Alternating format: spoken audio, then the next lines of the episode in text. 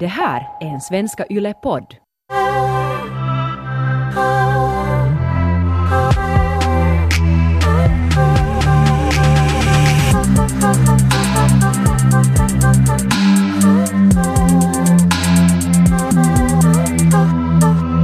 Är du alls en fotbollsmänniska? Alltså, nej. Jag har vuxit upp med två bröder, så de har ju alltid tittat på fotboll. Uh, och i familjen har det kanske funnits här att vi har kollat på fotboll och jag har hemskt mycket för den orsaken försökt kämpa på något vis att kanske och när människor frågar mig om jag tycker om fotboll så jag säger ah, men jag tycker det är lite mysigt att ha det i bakgrunden eller så typ så att försöka larpa någon sån här, att kanske jag liksom ändå tycker om det. Men sanningen är den att jag, jag, jag kan inte kanske hitta på någonting tråkigare än att sitta och titta på en massa folk som sparkar en boll. Aj, aj, du har mycket att lära dig ännu.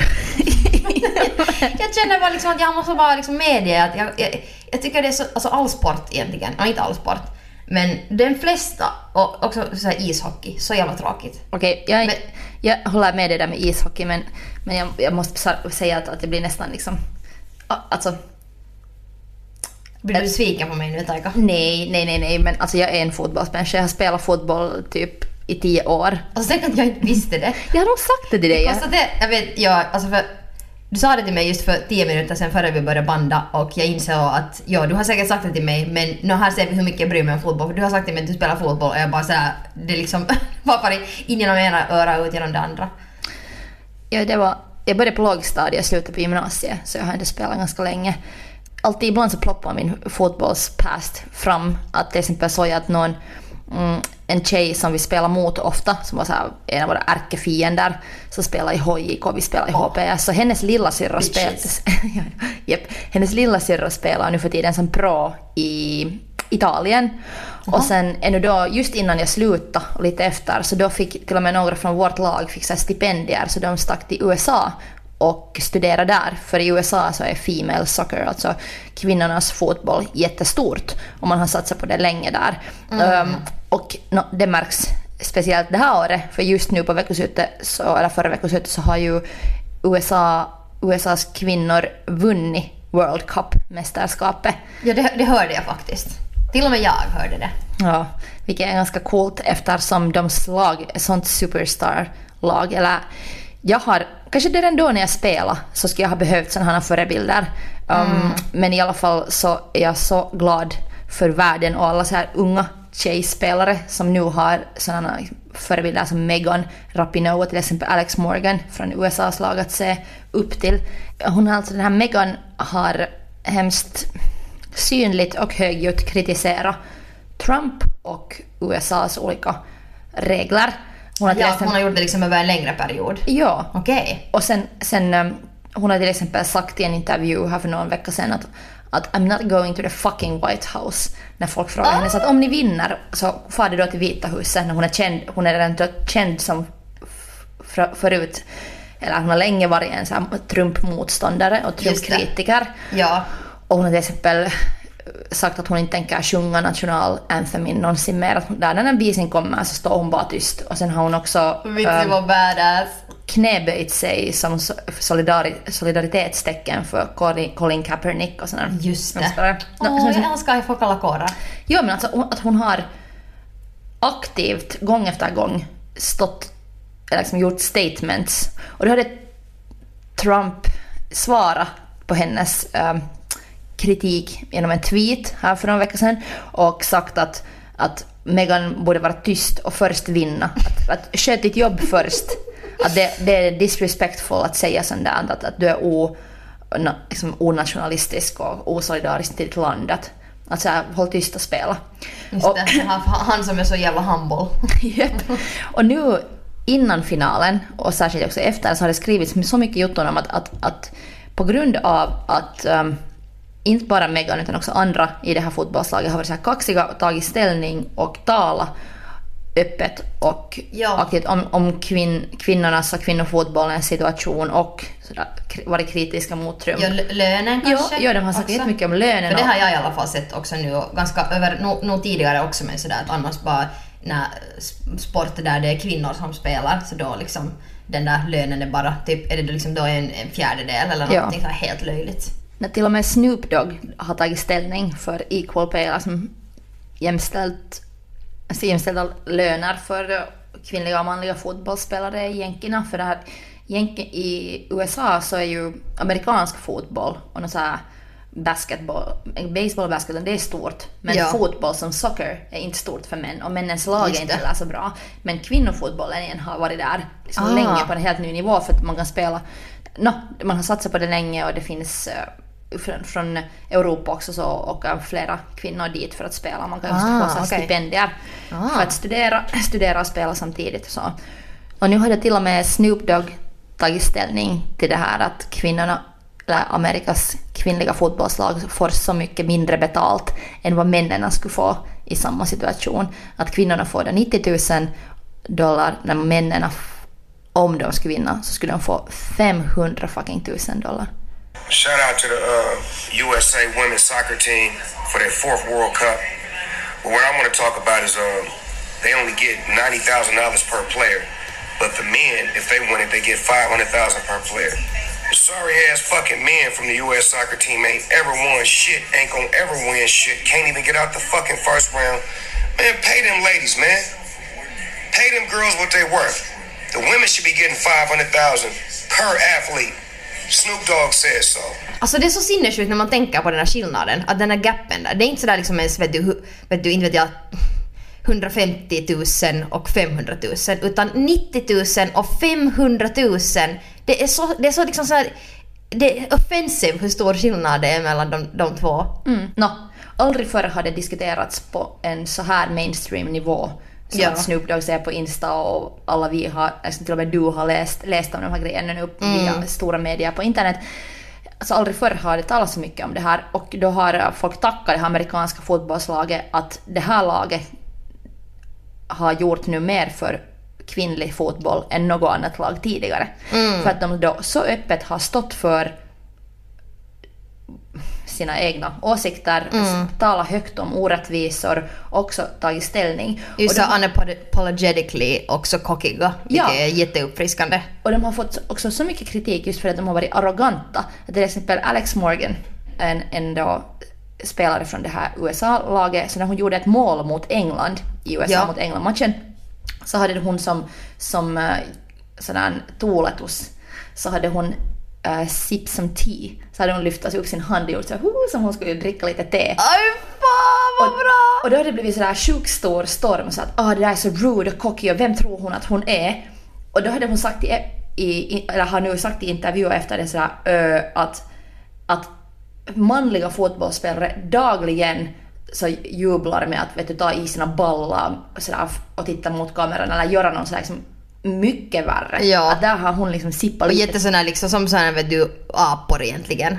Så här, typ gnider på, eller inte gnider sig men så här, faller på, på gräset och så här, vad heter det, gnider, alltså så här slidar på gräset och vet du, allt såna här jättesådana liksom boisterous tuuletuksin. Ja, och då är det bara så här, ah nu jublar de. Men sen en kvinna gör någonting som är sådär, som är direkt sådär, liksom lite såhär cocky, så då blir det såhär, oh my god, ni är så arroganta. Och ännu sådär att hon liksom, det är inte sådär som hon typ shakar sina bröst eller någonting eller inte vet jag skrapar sig i fittan eller någonting. Hon bara såhär sörplar lite te. Ja. Och tänk att människor blir sura på det. Ja, tänk om du skulle ha Rihanna där på scenen som skulle bara såhär, just sådär slap some ass och, Ja. och göra någon sådär fit moves.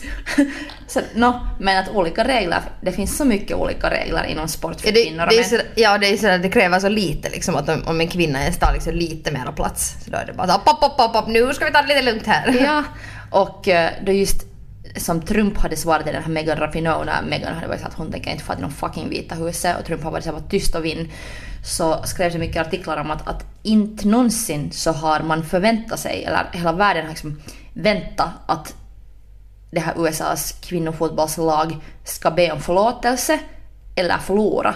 Att Pressen, eftersom de har varit så jävla arroganta enligt då standarderna vad, vad, hur en kvinna ska bete sig, så, så har man väntat sig att, att, ja, att, att nu om de förlorar en enda match eller mockar på ett enda sätt så måste de be förlåtelse och sådär vara tyst. Men de vann hela skiten. De har liksom, ända till slut så har de så här, liksom, bara briljerat med sin excellens Ja. vunnit allting, liksom vunnit med, också de hade gjort någon så här rekord i marginal med hur många mål man kan vinna någon match och sånt. Ah, och just så den de har Megan faktiskt Rapinoe varit hade- liksom, ja. Ja, och just den här Megan Rapinoe som har varit den allra mest arroganta av dem alla om man då funderar på vad som har nått pressen. Ja. Så hennes statements, så hon, hon just fick typ så här alla pris man kunde få nu, så här bäst spelare och allting.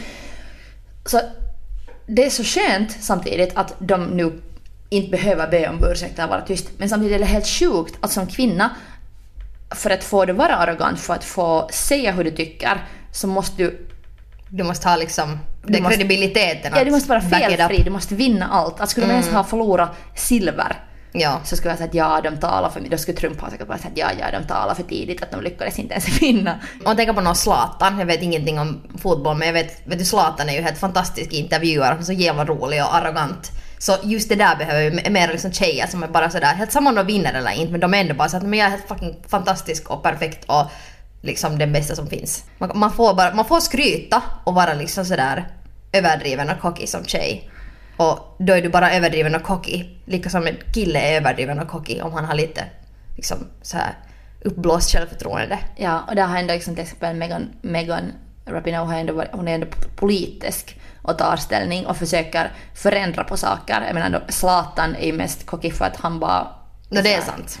Han är såhär superstar Zlatan. Men det är ändå liksom, ja men det, liksom sådär när, när Zlatan talar sådär, så det är ju människor bara sådär att vet du, vet du, att han är bara som en kung. Att det är så, det är underhållande. Lite som människor också kan tycka att Kanye är underhållande för att han är så jävla cocky. Men det är som tjej så liksom, liksom bara du tar lite för mycket plats. Lite sippa lite te, så då. Jag sa hej, hej, hej, nu beter du dig dåligt. Ja, och att liksom du klarar dig kanske just och knappt liksom igenom att du, att du kan back it up om du just vinner allting. Då är det liksom OK. Men om du inte har the goods to back it up så då blir du liksom Då måste så du här be om utskrattad. Ja, precis. Ja. Det slog mig plötsligt att, jag menar, jag, jag är jätteosportig på alla sätt och vis. Och jag har aldrig sportat. Men jag undrar liksom att om jag skulle ha vuxit upp med liksom tjejer som sportar, eller alltså just så här fotbollsspelare som man kan relatera till. Uh, så som den här Megan då eller sådär. Så om det skulle ha funnits såna, när mina bröder har- kollar ju inte på kvinnlig fotboll. Då, åtminstone gjorde de inte då när, när jag var liten. Men kanske det, kanske det skulle ha funnits ett större intresse då. För, varför fan vill jag kolla på några jävla liksom, killar som springer omkring på planen? Det är bara sådär vet du, det, det ger mig ingenting. Ah, nej, för mig hade de gett massor. Jag har sådär då, som, som i musik så, så också i sport så har jag länge hittat nog också manliga idoler då när det inte har funnits kvinnliga. Att Du har länge- gjort det? Ja, ja jag spelar alltså fotboll så jag kollar på kollar på massa fotboll. Men det som kom på TV var oftast då bara männens spel. Och så hade jag så jag älskat att spela Frankrikes lag någon gång, det här är nog hundra år sedan, men då var det Zidane och Petit som var sådär mina favoritspelare. Jag har till och med en sån här funny mugg med Petit och jag valde min, min egna spelsiffra 17 för att Petit var 17 i Frankrikes lag och sådär. Och sen i Sveriges lag så hade jag också en massa favoriter och sen har jag liksom Ja, jag har nog alltid sen hittat manliga idoler. Men när jag blev vuxen, 20 plus, så, så då har jag tappat intresse för jag slutade själv spela och sen orkar jag inte heller bara följa de här männen. Att Just nu, nu i och med den här årets den här World Cup-tävling och just i och med att, att äh, kvinnliga spelare har mer lyfts fram som personer och man har gett dem mer space no, börjat behandla dem som superstars som de är och jag också har fått läsa mer om dem så då har jag liksom börjat fanitta igen sporten. Att, att jag ser fram emot det nu nästa, nästa sådär eh, spel. Eller jag tror att, att, att det här årets kvinnliga World Cup nu har ändrat så mycket att nästa gång det kommer att vara något Europas mästerskap eller världsmästerskap så kommer igen mycket mer människor att följa med och kolla. Helt säkert. Och sen blir det, jag tror att det blir en, en kedjereaktion till liksom all sport också. Som inte, just de som är oftast då följs, alltså att man följer den manliga versionen men att det nu skulle liksom finnas lika mycket intresse för tjejer i alla sporter. Och sen också det där att man ska kunna lämna nu det där att det är tjejfotboll och sen vanlig fotboll. Ja. Utan att, eller kanske så att det är fotboll och manlig fotboll. Det skulle Ja. också kunna funka helt bra. Lite svänga om det nu eftersom det har varit så många år åt andra hållet. Zlatan, en manlig fotbollsspelare. jag började tänka just på när jag spelade fotboll med min ex, mitt ex familj. Och då var det liksom några barn där med och sen var det då liksom några vuxna och det var då en, eh, en äldre man i typ 50-60 års åldern och sen var det då ett par killar just i 30 40-årsåldern och sen var det jag, par andra tjejer och sen typ tre barn. Och nej, jag menar jag kom nu inte, vi skulle spela fotboll för det ena barnet hade födelsedag men inte tänker jag nu komma med no, i något tuulipuku dit bara för att det är liksom någon födisfotboll utan jag hade mina vanliga kläder på mig så att... Plattformsskor och sådär. små pickaren och nätstrumpisar. nice. Jag hade ändå liksom på någorlunda bekväma shorts men okej jag hade mina kedjor och jag hade mina whatever så jag var ändå sådär mig själv. Nå, hur som helst så de där liksom 30-40-åriga killarna så de var ändå liksom allvarliga men ändå sådär de hade ändå en liksom kunde ändå ha lite humor där med liksom och, och tog mig med där i spelet för jag var ju obviously inte sådär vet du röd och svettig sådär att vet du tog det jätteseriöst men jag tog det ändå tillräckligt seriöst för att som, man, man visar ju respekt liksom i, i en fotbollsmatch även om det är bara för ett barn som man gör det. Men i alla fall men den här 60-åriga gubben så han liksom han var gärna såhär att okej nu har vi liksom en svag länk här och det var då jag. Och jag var liksom mål. Får jag bara säga att jag, jag, jag liksom torjo, jag vet inte vad det är på svenska. Jag skuffar bort, jag vet inte terminologin guys, men jag, skuffar bort, jag vet inte vad det heter. Men de här bollarna, så det var typ bara ett mål som får in. Men den här liksom gubben så han hela tiden höll på där och liksom såhär Ronny jag fixar, jag fixar, jag fixar vet du kom bort från målen nu vet du jag liksom och var jag här helt, helt hysterisk. Och jag bara, då fick jag ännu mer så här dålig feeling att, att inte ens nu när vi på skoj spelar, det är liksom det här barnets födis och det är därför vi är här och spelar. Och jag menar, jag tar det ändå semiseriöst men inte så seriöst men ändå sådär att det har ingen fucking skillnad vem som vinner. Men den här gubben, liksom mitt blod börjar liksom koka för att han ändå sådär fick Han tog det så seriöst. Ja, och han gav mig just den där känslan av att det här är varför jag ha- hatar sport. För att det just blir sån där liksom att du är tjej, du suger, ur vägen nu, du är liksom... Och då blir jag jävla obekväm och då liksom blir jag, blir helt panik varje gång den där bollen kommer till mig. Och det är liksom ändå en match på skoj. Så har, det finns någon trauma här nu som ju, gör att jag är så jävla osportig. Men det är just det där. Att du är tjej, du suger. Alltså jag förstår lite den här gubben tyvärr också för att om man då har vuxit upp sådär att man tar sport seriöst och själv sportar länge så det är svårt att ta sport sådär på lappa. Att till exempel... Du skulle ha sett den där fyraåriga tjejen, hon var först skit. Jag menar jag var ändå någorlunda bra. Nej, men jag menar, jag har, alltså jag har spelat fotboll så länge att um, om du sätter mig på en plan så minns jag liksom inte där att jag inte har mer den här talangen, att jag är inte mer bra på det utan jag har mer bara ändå också den mentala settingen att nu fan ska vi vinna. Just det, man blir sådär okej nu, nu spelar vi. Ja, så jag skulle också tyvärr kunna bli sådär att jag kan inte ta det sådär på lappa utan jag skulle bli såhär nu kör vi! Och sådär akta lite, där har vi... att, det är också det hur man har lärt sig att ta sport. Men jag, jag förstår, förstår dig att Just det, inte, det, inte ja. har känts kiva. Men för mig, för mig är inte heller sport lek. Det, det, är så här, det är allvar. Man ska vinna. Ja, och, och, och ja, det där förstår jag nog kanske men jag, jag blir kanske... Jag, jag, så, jag blir så triggered av det mesta som sådär 50-60-åriga gubbar gör.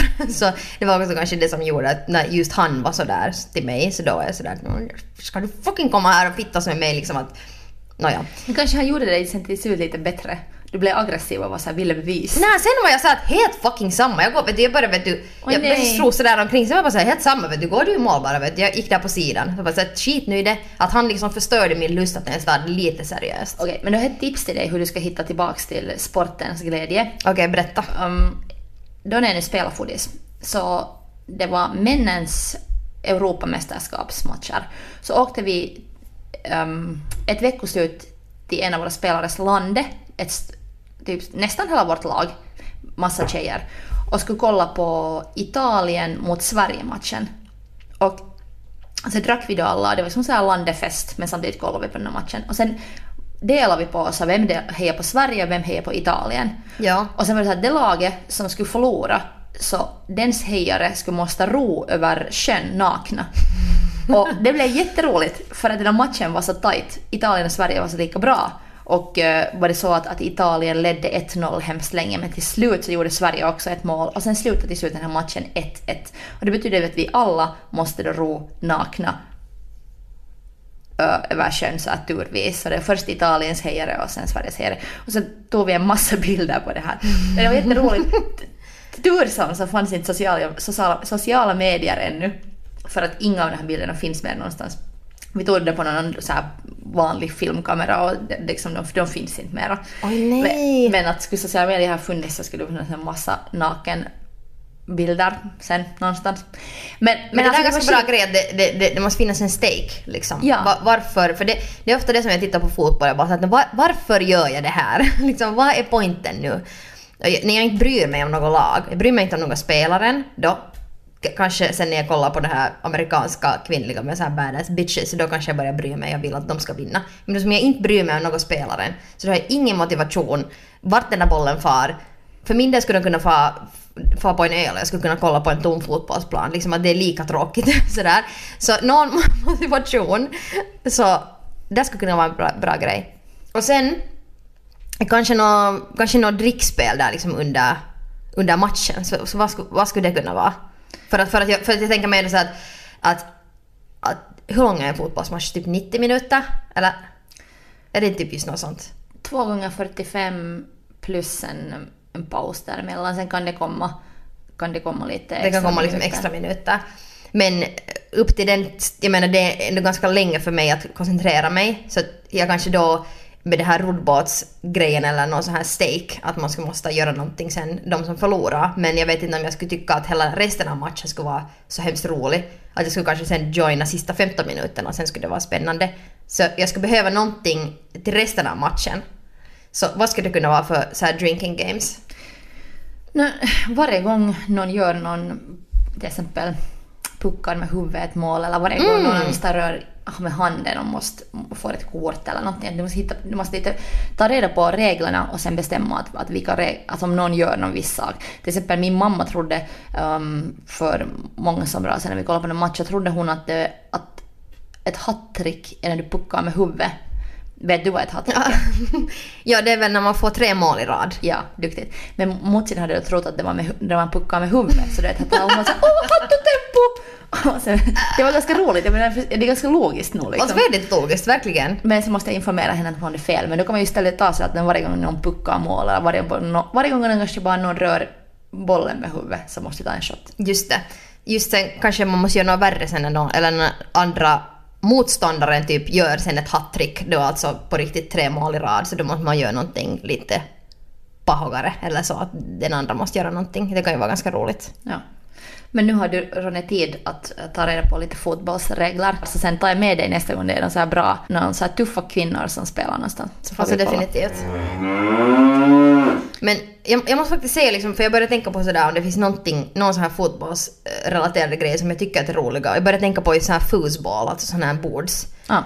Ehm, som till exempel på någon, en sån här bar som vi brukar vara på ganska mycket här i stan som nu för tiden är stängd men där så hade de ett sånt här bord som man så här skruvar på såna ja. käppar och va? Bordsfotboll. Ja. Bordsfotboll. Men, men liksom med alla sådana grejer, nu, nu har jag så min terapisession här, men jag bara inser nu så här att så många så här sportrelaterade grejer så jag blir jätte liksom, nervös för att spela. För att jag är, jag är livrädd att jag ska vara dålig och att jag ska så här, let my team down och att man ska vara den där svaga länken.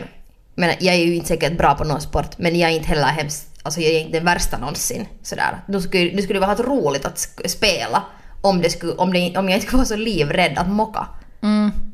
No, du har, no, jag har sådär lite kanske med musik mera. Att jag har någon på lågstadiet lärt mig att, att min röst inte räcker och sen har jag blivit så rädd för att sjunga. Att jag, så här, jag är jätterädd för att sjunga för att jag är rädd för att jag ska vara dålig. Ja. Så det är just det att hur man någon gång lär sig och får höra, så får, hur den filis man får till någonting. Att, att, jag kanske är traumatiserad av musik och du är traumatiserad av sport. Medan igen, jag från ung ålder har fått testa på all sport och sådär. Inte har någonsin varit så här jättebra på någonting. Men det har ändå varit någonting som jag har sysslat med så mycket och fått så roliga minnen av. Och just, just med fotboll till exempel. Ja, du har ju spelat med massa andra tjejer också. Ja, det, det var så jag fick mina... eh, På lågstadiet så började jag, jag, simma först, dansa balett och något sånt. Men sen när jag började med fotboll så klickade det, för då fick jag så mycket vänner också. Det kändes som att den här lagsporten då funkar för mig så bra. Just att, det. Att, att det var sådär... Man, är li, ett lag är lika bra som alla den spelare tillsammans. Att det, var, Just det. det kändes kiva för mig. Att jag behövde inte ensam kunna allting. Utan att, att med, med en massa andra kunde vi liksom vara det där laget. Och sen just gjorde vi så roliga saker ihop. Vi var på en massa turné, turnéer och läger i olika länder. Och just en av mina så foodisminne-kulminationer var när jag var till Miami på ett träningsläger. Någon Till åtta. Welcome to Ja. Miami. Men, men det var också så här att, att sen spelade vi där mot någon så här local lag. For typ på någon grillfest i någon local lags bakgård med alligatorer och alltså, jag var så wow. Ganska galet. ja, och sen shoppade vi en massa Hello Kitty-saker på någon mål. Och som 15-åring var jag såhär, ah, Miami, USA. Är det så här sen när jag blir vuxen och ska börja spela som fotbollsproffs egentligen? Det hände aldrig. Men, men sådär att på något sätt, jag lärde mig att drömma om sådär. Men det låter ju jättekiva. Kunna vara en atlet som skulle kunna resa runt och träffa människor via att vara sportare. Det låter ju jätteroligt. Men, men eh, hur, sen slutade du sporta? Nå, när jag kom till gymnasiet så började andra saker intressera mig än sport. Typ sådär Mm. pojkar. Gamla goda exempel. Ja. Som vi talade i förra episoden om varför man är så boy, boy crazy. Ja, Så, att mm. ännu kanske någon på högstadiet kunde jag lite fokusera på sporten. Då fanns det inte liksom, då fanns det inte så mycket festmöjligheter och vi hade inte så mycket pojkar ändå i vår skola. Men sen i gymnasiet så, så på något sätt började världen öppnas och sen åkte jag på rail en sommar, interrail. Oh. Och sen... eh, Du åkte inte, ja, du, du gled inte längs ett räck bara så här under en sommar. Nej. I get me caught. Ja, Ja. inte rejla. Ja, och istället då, alla somrar innan det så hade sommaren varit liksom fotbollssäsongen. Att då är det alla viktigaste matcher och viktigaste turnéer. Men sen den här sommaren så sket jag i det och stack på interrail istället. För det var sådär sprita pojkar och Europa.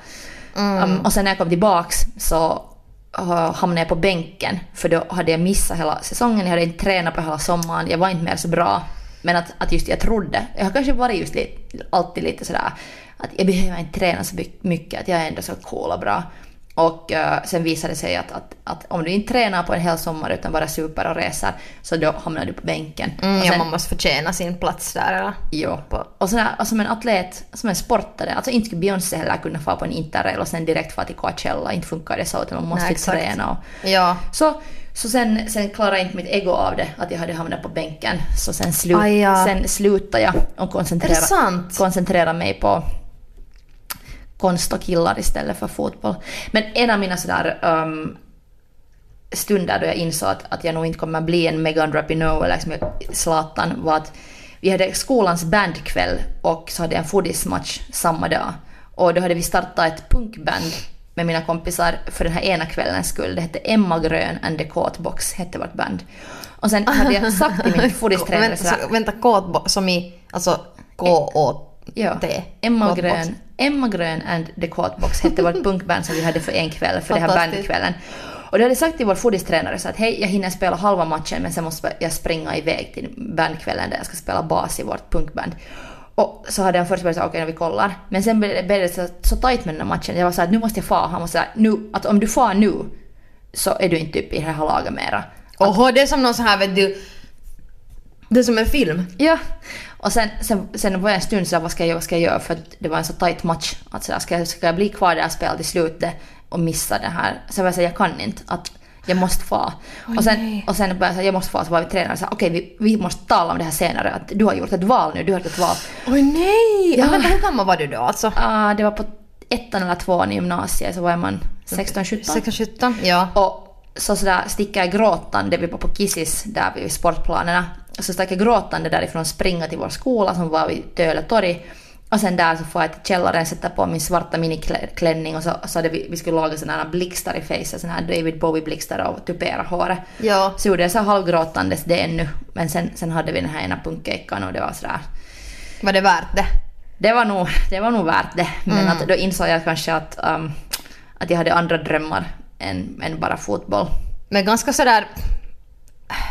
Ganska sådär liksom intensivt att, att liksom i den stunden måste välja sådär att jag menar när man är 16-17 man är ganska fucking ung och sen att i den stunden måste göra det där valet. Jag vet inte, den tränaren kanske spelar lite tough love där men att kanske man skulle kunna ha den här diskussionen tidigare så skulle du ha hunnit fundera på det i lugn och ro och inte måste där göra det där valet. Men jag tror också att, att jag kunde inte välja. sådär, som ofta vill man ju ha allt. Ja, Och varför på- kan man inte göra båda? Nej, nej men alltså inte kan du ju spela en halv match och sen åka på en halv keikka. Nej, det är ju men- sanningen att du måste välja att det är matchen eller keikan. Ja men om han höll på att kicka ut, eller jag vet vad det är hon eller han, men hen höll på att kicka det ut då liksom, eller sa du inte att ungefär sådär att då liksom behöver du inte komma tillbaks? Eller No, han, var det försökte, han var kanske sådär impulsiv just i stunden och försökte ge mig ett ultimatum.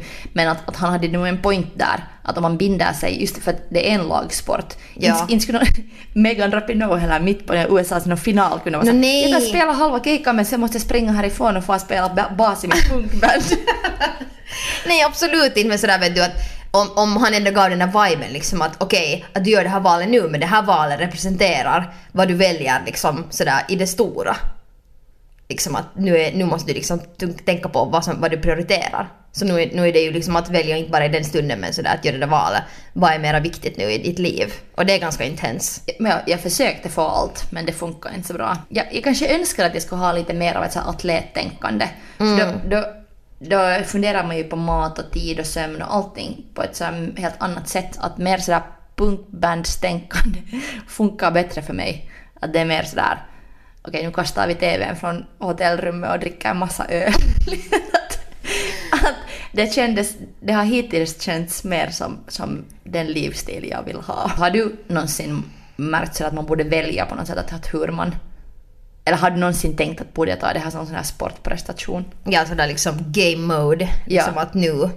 Jag skulle inte till exempel kunna göra så att jag är på en fest på en fredag och festar loss och sen fast sover två timmar och sen har en spelning på lördag. Att om jag har en spelning så då, jag tar det nog jätte så här seriöst. Men det som jag nog inte gör, om man tänker så som sportare, som sportar och tänjer och man gör massa så här tråkiga grejer för att sen få fast tävla och springa eller hoppa häck, jag vet inte vad fan man sen gör. Men det som jag nog inte gör för en spelning, jag sjunger inte upp eller gör någonting sånt. Jag, vet, jag röker cigaretter och dricker lite Jallo. Men på det viset är jag jätte sådär mera kanske Amy Winehouse än Celine Dion. Liksom att jag, jag är inte den där som är sådär super pro på det viset. Men jag har inte känt att jag behöver göra det. För jag är så jävla bra. Men liksom det där... Det, ibland när jag har en spelning och jag hör att någon sångare är någonstans i, i trappuppgången där och jag såhär och gör någon så här, mi, mi, mi, mi, så här uppsjungningar och jag är själv där med mitt jalloglas för en spelning så då, då tänker jag lite sådär att hmm, borde jag ha lite mer så här liksom just så här sport, någon slags så här professionell eh, så här Mentalitet? atletisk mentalitet. Men det har jag inte, tyvärr. 'Cause it's rock and roll baby.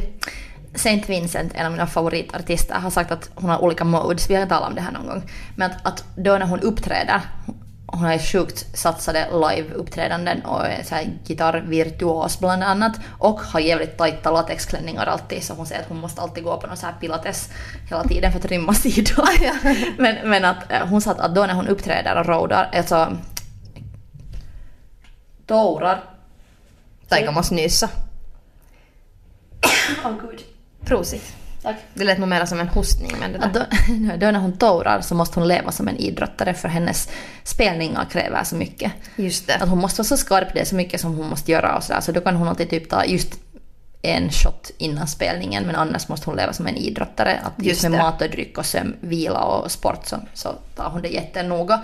Men sen mellan de här perioderna när hon tourar så har hon två andra modes och en var då sådär leva life mode när hon bara tar liksom Festar. festar, eh, så här, upplever extrema upplevelser och träffar människor för att just ha levt liv och ha någonting att skriva om. Och sen har hon en tredje mode då kanske hon då skriver till och med och skapar de här bisarna som är sådär mer såhär nunna-kloster-mode just att hon inte, Just det. hon inte typ har någon kontakt med någon och gör inte någonting och upplever inte någonting för att kunna då lugna ner sig igen och skapa av de här upplevelserna. Och jag minns när jag läste den här intervjun första gången var hon berättade om sina olika modes så att det där är någonting som jag inte ännu har nått.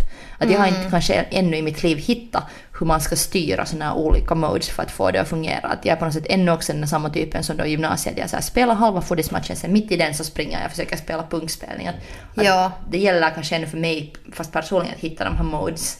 Jag tror också att det kanske kräver också en viss nivå av framgång. För att till exempel, eller så för att till exempel nu som, som jag gör nu, så jag, jag är ju på turné, men sen gör jag också ny musik hela tiden. För att jag vill ju ge ut ny musik sen i något skede och sen ger jag ut musik som jag redan har gjort. Och allt är farligt och sådär, jag gör allt liksom samtidigt. Men till exempel om jag skulle göra så här saker superstrukturerat så att jag skulle först göra den skivan, sen skulle jag turnera med den skivan och bara göra det. Och jag skulle kunna bara göra det för att alla pengar skulle komma från den här turnén. Så då skulle jag ju kunna dela upp det sådär jämt. Men sen Ja. eftersom man ändå gör nu allting sådär all over the place. Ja, men Så då har man inte den där strukturen. pengar ger frihet. Och just där, Det är ju det. tillbaks till det här med de amerikanska fotbollsspelarna, kvinnorna som nu har vunnit World Cupen, att de bara får då det här 90 000 jämfört med att männen skulle få 500 000. Mm. Så tänk hur många olika modes du ska ha råd med att ha om du ska ha 500 000. Eller det får mig att tänka på en, en i- en av Danmarks bästa boxare, en tjej. Um, så om hon skulle vara man så skulle hon kunna leva på det. Det skulle vara hennes yrke. Men eftersom hon är kvinna så är hon också en sjukskötare. Att hon då måste ha liksom två jobb för att överleva fast, det här, fast hon är bäst i sitt land på det här andra. Ja. Och så är det, så är det ju så många grejer som då tjej, att fast du skulle vara så sjukt bra så måste du på något sätt hustla ihop det på andra sätt också. Men det är vad vi gör. Vi hustlar som fan. Ja. Men hej, ska vi ta veckans du? Ja, Okej, har det du gör någon vi. färdigt? Yes. Uh, kolla på kvinn, kvinnlig fotboll. För det är så på riktigt, så ofta som, fast jag själv också har spelat det, fast jag nu har lärt mig att följa vissa spelare och lag, så glömmer jag de matcherna. Och det är helt sjukt. Jag måste börja följa aktivare själv också kvinnlig fotbollskultur och ta reda på om de här spelarna. För genast när man lär sig lite om de här typerna så blir det så annat. Ja, det är ju mycket roligare att följa med dem än bara så här random typer som springer omkring på en gräsmatta. Ja, alltså som tips till Då kan jag bara gå till någon park någonstans. Men som tips för dig till exempel Ronja, så googla nu Megan Rapinoe and girlfriend interviews. För hon har alltså en helt fantastisk um, flickvän som också är um, pro-atlet.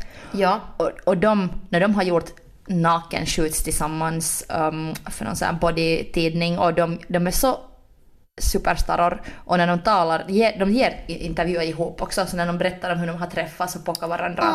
Alltså helt sjukt. Jag älskar när kändisar gör det. Jag Ja. tycker det är så jävla roligt. Så, så också, så att googla Megan, ska Megan Rapinoe, kolla massa hennes intervjuer, kolla på foodismatcher. Mm. Och du ska kolla mera foodismatcher. Jo, jag alltså måste. Okej, min du ska vara det att ehm, vill någon komma med mig och eh, kolla på fotboll men också med en drinking game? Jag kan komma. Jag kan så.